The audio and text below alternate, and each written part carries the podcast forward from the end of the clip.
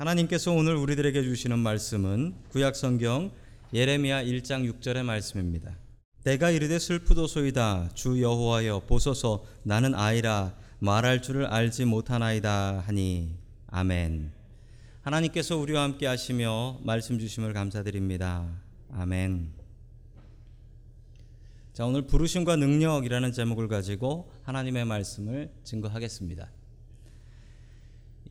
예레미야라는 선지자는 별명이 있었습니다. 그 별명이 눈물의 선지자라는 별명이었습니다. 항상 그렇게 눈물을 많이 흘렸던 선지자라고 합니다. 예레미야는 자기의 입으로 자식의 나라가 멸망할 것이다 라는 것을 예언했고, 그리고 기가 막히게도 자기가 했던 그 예언이 그대로 맞아떨어지는 것을 볼 수밖에 없었던, 정말 슬펐던 눈물의 선지자였습니다. 그래서 나라를 생각하면 눈물이 났던 선지자예요. 여러분, 그런데 지금 우리의 상황도 예레미야와 비슷한 것 같습니다. 어, 지난주에 이 나라가 바뀌었습니다. 이 나라가 큰 변화가 있었죠. 새로운 대통령이 뽑혔는데, 대통령이 뽑히고 나서 이쪽 북가주에서는 매일매일 시위가 있습니다. Not my president 라고 해서 매일매일 시위가 있어요. 참 안타까운 상황입니다. 여러분들 뉴스를 통해서 아시겠지만 한국에는 지난 토요일 날 백만 명이 광화문에 모여서 대통령의 하야와 탄핵을 요구하는 시위가 열렸습니다. 우리나라 생기고 이렇게 많이 모인 것은 처음이라고 합니다. 이런 상황들을 볼 때, 나라를 생각할 때 그냥 눈물이 나옵니다. 여러분, 우리가 예레미야가 되어야 되겠습니다. 나라가 있어야 우리도 있죠. 예레미야 같이 우리 나라를 위해서 기도할 수 있는 저와 여러분들이 될 수 있기를 주님의 이름으로 간절히 축원합니다. 아멘. 첫 번째, 하나님께서 우리들에게 주시는 말씀은 하나님은 우리를 향한 계획이 있다라는 말씀입니다. 그 예레미야는 참 독특한 선지자였는데요. 그 출신이 좀 독특합니다. 지난 주일에 설교한 내용대로 보면요, 구약시대에는 세 개의 리더들, 지도자들이 있었는데 왕과 제사장과 선지자들이었다라고 말씀을 드렸습니다. 왕은 로얄 패밀리들만 했고, 제사장은 레위인들만 했고, 선지자는 아무나 할 수 있었다. 그래서 제사장들은 선지자들을 우습게 보고 왕도 선지자를 우습게 봤습니다. 아무나 할 수 있는 거니까요. 그런데 이 예레미야는 참 독특합니다. 우리 다 함께 예레미야 일 장 일 절 말씀 같이 봅니다. 시작. 이 책에 기록되어 있는 것은 예레미야가 한 말이다. 그는 베냐민 땅 아나돗 마을의 제사장 출신인 힐기야의 아들이다. 아멘. 아마 선지자 되기 제일 힘든 직업 중에 하나가 제사장일 겁니다. 왜냐하면 제사장들은 선지자들을 우습게 봤거든요. 그런데 예레미야가 이 레위인 제사장 출신이라는 사실입니다. 그의 아버지가 제사장이라고 나와요. 당시 풍습에 의하면 아버지가 제사장이면 아들이 제사장이 되는 것이 당연하고 마땅한 일이었습니다. 그런데 이 예레미야는 제사장이 되지 않았습니다. 그리고 선지자, 예언자가 되는 것이죠. 성경에 이렇게 제사장 출신으로 선지자가 된 사람은 예레미야와 에스겔 밖에 나오지 않습니다. 하나님의 놀라운 계획이 있는데요, 여러분, 하나님께서 예레미야를 통해서, 제사장 출신인 예레미야를 통해서 제사장들이 회개하기를 바라셨던 것입니다. 여러분, 이런 일들은 신약시대에도 여러 번 나와 있습니다. 하나님께서 이방인, 그리고 예수님 정말 안 믿을 것 같던 사울, 이 사람을 불러서 바울이라는 주님의 종, 이방인을 전도하는 주님의 종으로 세워주셨지요.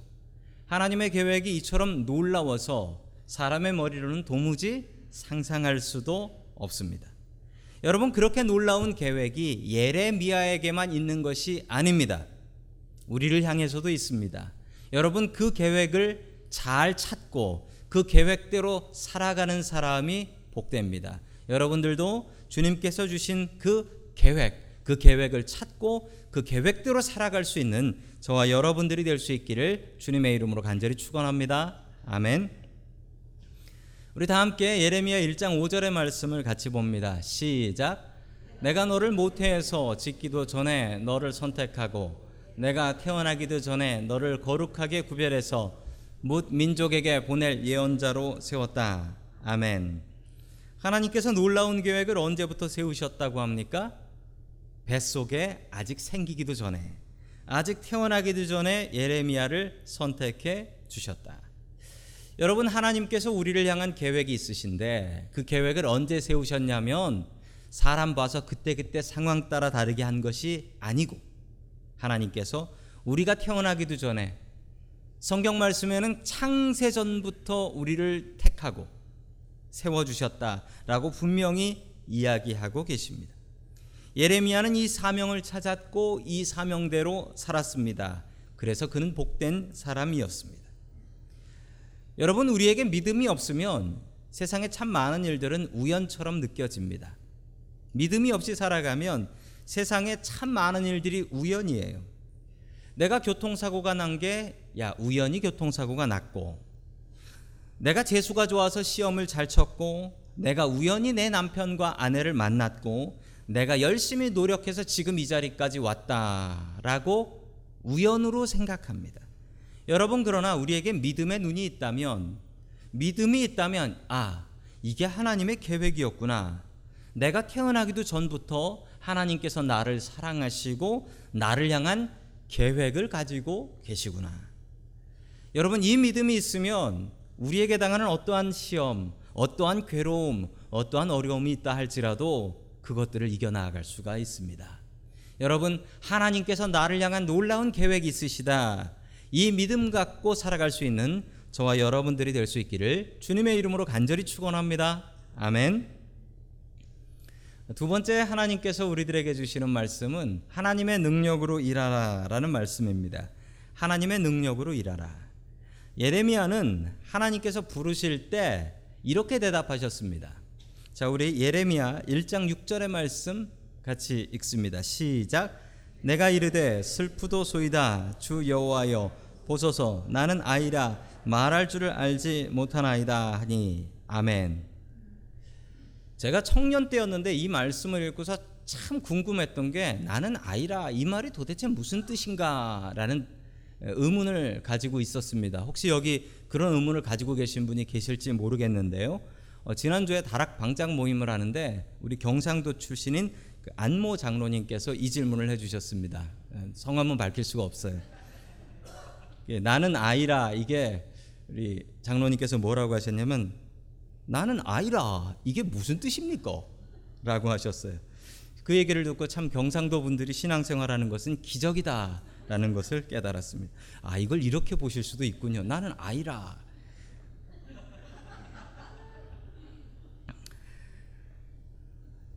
예레미야는 자신의 말을, 자신에게 내린 이 사명의 때에 나는 아이라서 못합니다 라고 얘기한 거예요. 나는 아이라서. 영어로 보면 I am only a child. 나는 아이라서 못합니다 라고 했습니다. 그런데 이 아이라는 말이 조금 독특한 말이에요. 이 말은 히브리 말로 좀 봐야 합니다. 히브리 말의 아이는 나아르라는 말인데요, 이게 뭐 영어로도 소용없습니다. 영어로도 child, 애라는 소리죠. 그런데 이 나아르라는 말은 소년에서부터 젊은 청년까지의 나이를 지칭하는 그런 얘기예요. 그러니까 소년일 수도 있고 청년일 수도 있어요. 하나님께서 설마 아이한테, 정말 아이한테 너 선지자가 되어라 라고 하셨겠습니까? 이때 나이를 보통 이십 대 전후의 청년이다 라고 보고 있습니다. 여러분, 그런데 이 예레미야가 오해하고 있는 게 있어요. 어떤 오해냐면요, 여러분, 선지자는 말을 잘할 필요가 없습니다. 왜 그런 줄 아세요? 선지자가 말로 전하잖아요. 근데 선지자는 말을 잘할 필요가 없어요. 왜 그러냐면 선지자의 가장 큰 역할은 있는 그대로 갖다 전하는 거기 때문에 그렇습니다. 거기에 빼지도 말고 넣지도 말고 있는 그대로 전하는데 말을 잘할 필요가 있냐고요. 여러분, 말을 잘하면 어떻게 됩니까? 거기에다 자기 말을 자꾸 넣게 됩니다. 선지자는 말을 잘할 필요가 없어요. 예레미야는 지금 오해를 하고 있는 것입니다. 여기에 뭘 자꾸 얹어서 얘기를 하게 되면 그거 망치는 거예요. 여러분, 제가 신학교에서 설교를 배울 때, 설교는, 설교의 가장 큰 핵심은 하나님의 말씀을 딜리버리, 배달하는 거라고 했습니다. 여러분, 배달할 때 어떻게 배달해야 됩니까? 딜리버리는 있는 그대로 배달하면 되는 거지, 이걸 조금 더 예쁘게 만들어야지 라고 하면서 배달하면 그것도 망치는 거, 여기서 뭘 좀 빼야지 라고 하고 딜리버리하면 그건 도둑놈 되는 겁니다. 설교의 도움을 위해서 저는 예화라는 것을 사용합니다. 그런데 참 놀라운 사실은, 끝나고 내려가셔서 식사하실 때 제가 이런 얘기를 물어본 적이 있습니다. 집사님, 오늘 설교 제목이 뭐였죠? 설교 제목은 기억 안 나는데 아까 그 얘기는 기억납니다 라고 말씀하시는 분들이 계세요. 여러분, 잊을 거를 기억하시고 기억하실 것을 잊으시는 거예요. 정말 웃긴 걸 보고 싶으시면 개그 콘서트를 보시면 됩니다. 제가 제 말을 통해서 하나님의 말씀을 가리면 그건 빵점짜리 설교예요. 그건 설교가 아닙니다. 여러분, 오늘 하나님의 말씀을 통해서 주님의 말씀만 가득 마음에 품고 돌아가시기를 주님의 이름으로 간절히 축원합니다. 아멘. 예레미야는 나는 어려서 말을 못한다 라고 변명을 했는데, 여러분, 이게 정말 말을 못했던 걸까요? 아니면은 하기 싫어서, 무서워서, 두려워서 변명됐던 걸까요? 뒤에 보면 이게 변명으로 나옵니다. 제가 성경 퀴즈 하나를 냅니다. 넌센스입니다. 넌센스는 너는 센스 있게 풀어라 라는 말이래요. 성경에서 제일 공부를 잘했던 사람이 있습니다. 시험만 치면 백 점을 받아왔대요. 누구일까요? 미리암이라는 사람이 있습니다. 문제가 나오기도 전에 미리 안다는 거죠. 성경에서 수학을 제일 못 풀었던 사람이 있어요. 누구일까요? 모세랍니다. 이거 세봐 그럼 모세라고 했던. 미리암이 누나고 모세가 동생인데 한 집안에 왜 이렇게 다를까요? 여러분, 모세는 말도 잘 못했다라고 합니다. 하나님 앞에 하나님께서 모세를 부르시는데 모세가 뭐라고 변명을 했는지 한번 보겠습니다. 출애굽기 사 장 십 절 말씀 같이 봅니다. 시작. 모세가 주님께 아뢰었다. 주님, 죄송합니다. 저는 본래 재주가 없는 사람입니다. 전에도 그랬고 주님께서 이 종에게 말씀하고 계시는 지금도 그러합니다. 저는 입이 둔하고 혀가 무딘 사람입니다. 아멘. 하나님께서 이런 얘기를 듣고 뭐라 하셨을까요? 야, 시키면 시키는 대로 하지, 이러지 않으시고 하나님께서 어 그래 그러면서 대변인, 스포크스먼, 자기 형님 아론을 세워주십니다. 즉, 이 얘기는 모세가 정말 말을 못했다라는 얘기입니다. 진짜 말을 못했으니까 대변인을 세워준 거예요. 성경에 말 못했던 사람 중에 능력 있는 사람들 여럿 있습니다. 여러분, 사도 바울이 말을 못했어요, 잘. 그래서 사도 바울이 설교할 때요, 어떤 유두고라는 청년이 삼 층에서 앉아 듣고 있다가 졸다 떨어져 죽었어요. 여러분, 저는 그래도 바울보다는 나은 면이 있습니다. 저는 그래도 설교 시간에 누구 떨어져 죽은 일은 없거든요. 여러분, 그러나 예레미야는 달랐습니다. 우리 예레미야 일 장 칠 절 말씀 같이 봅니다. 시작. 그러나 주님께서 나에게 말씀하셨다.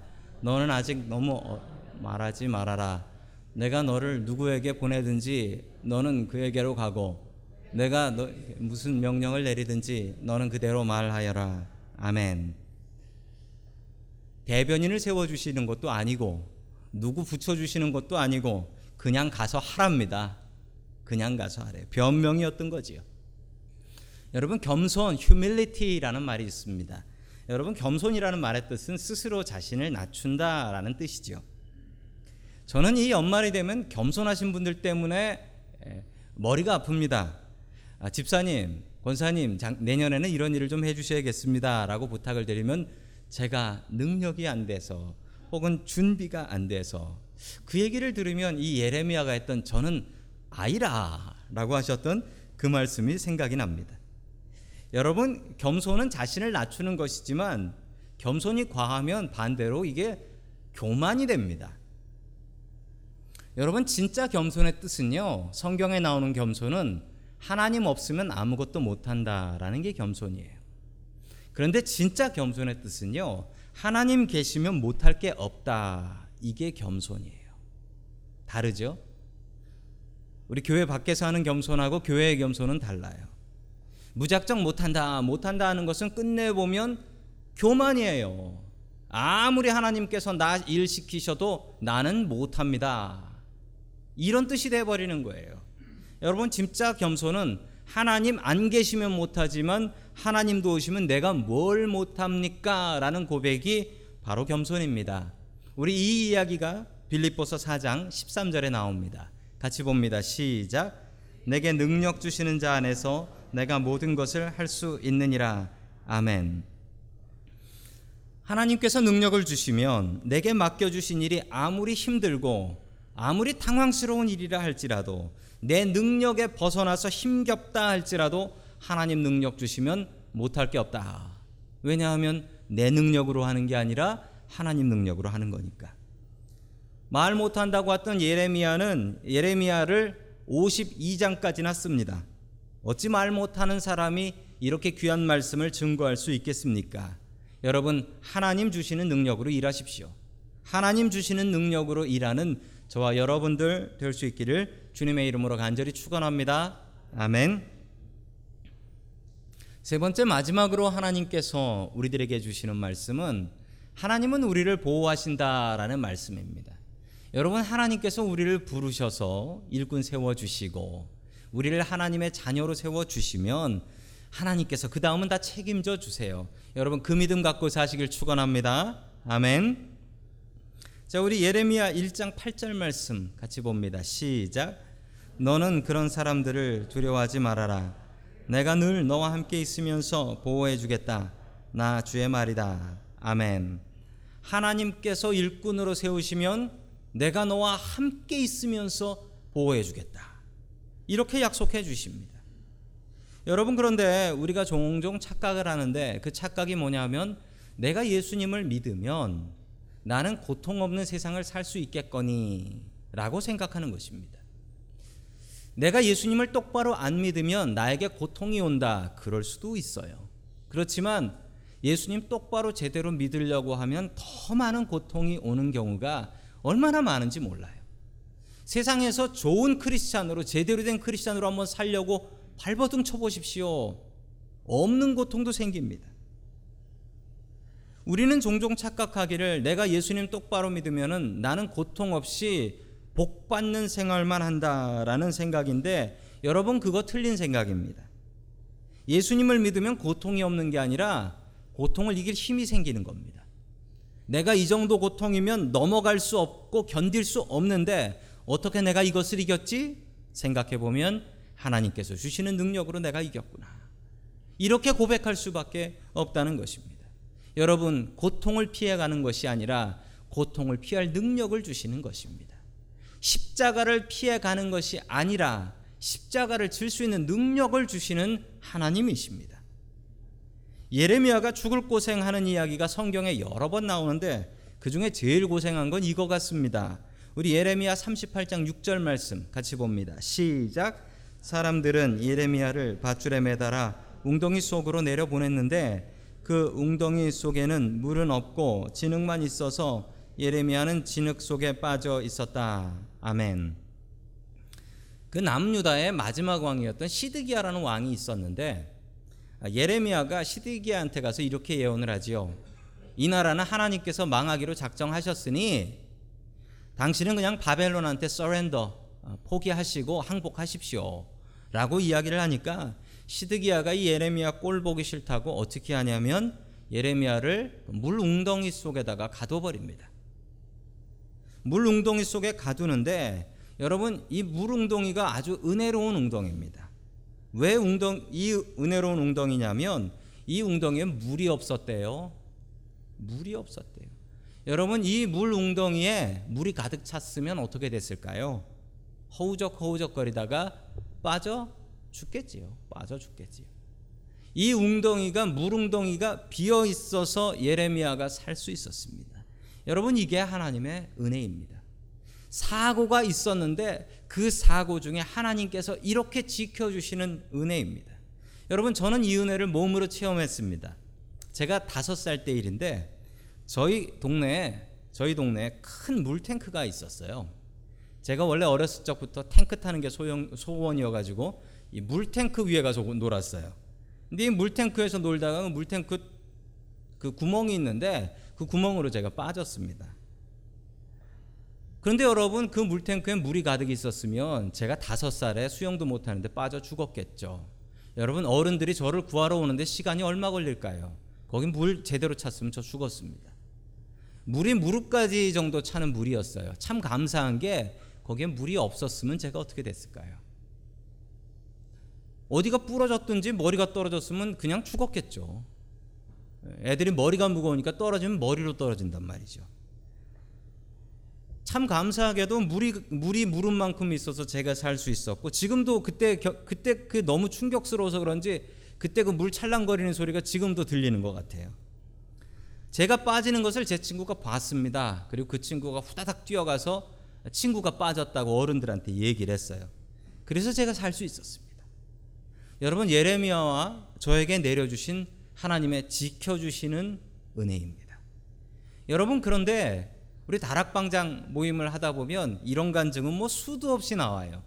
내가 그때 죽을 뻔했는데 하나님께서 이렇게 살려주셨습니다. 여러분, 여기에 그런 간증하실 분들 많으시지요? 여러분, 하나님께서는 지키시는 하나님이십니다. 우리에게 고통을 치워주시지는 않지만 그 고통 속에서 우리를 같이 하시며 지키시는 임마누엘의 하나님 되십니다.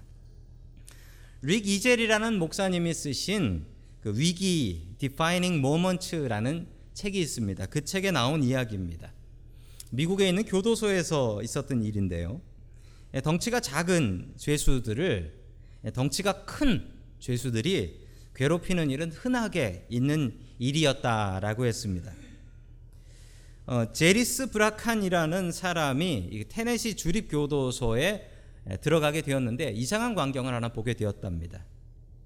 아주 덩치가 작고 마른 젊은 청년인데 분명히 누군가 저 청년을 괴롭힐 것 같은데 아무도 안 괴롭히더라는 거예요.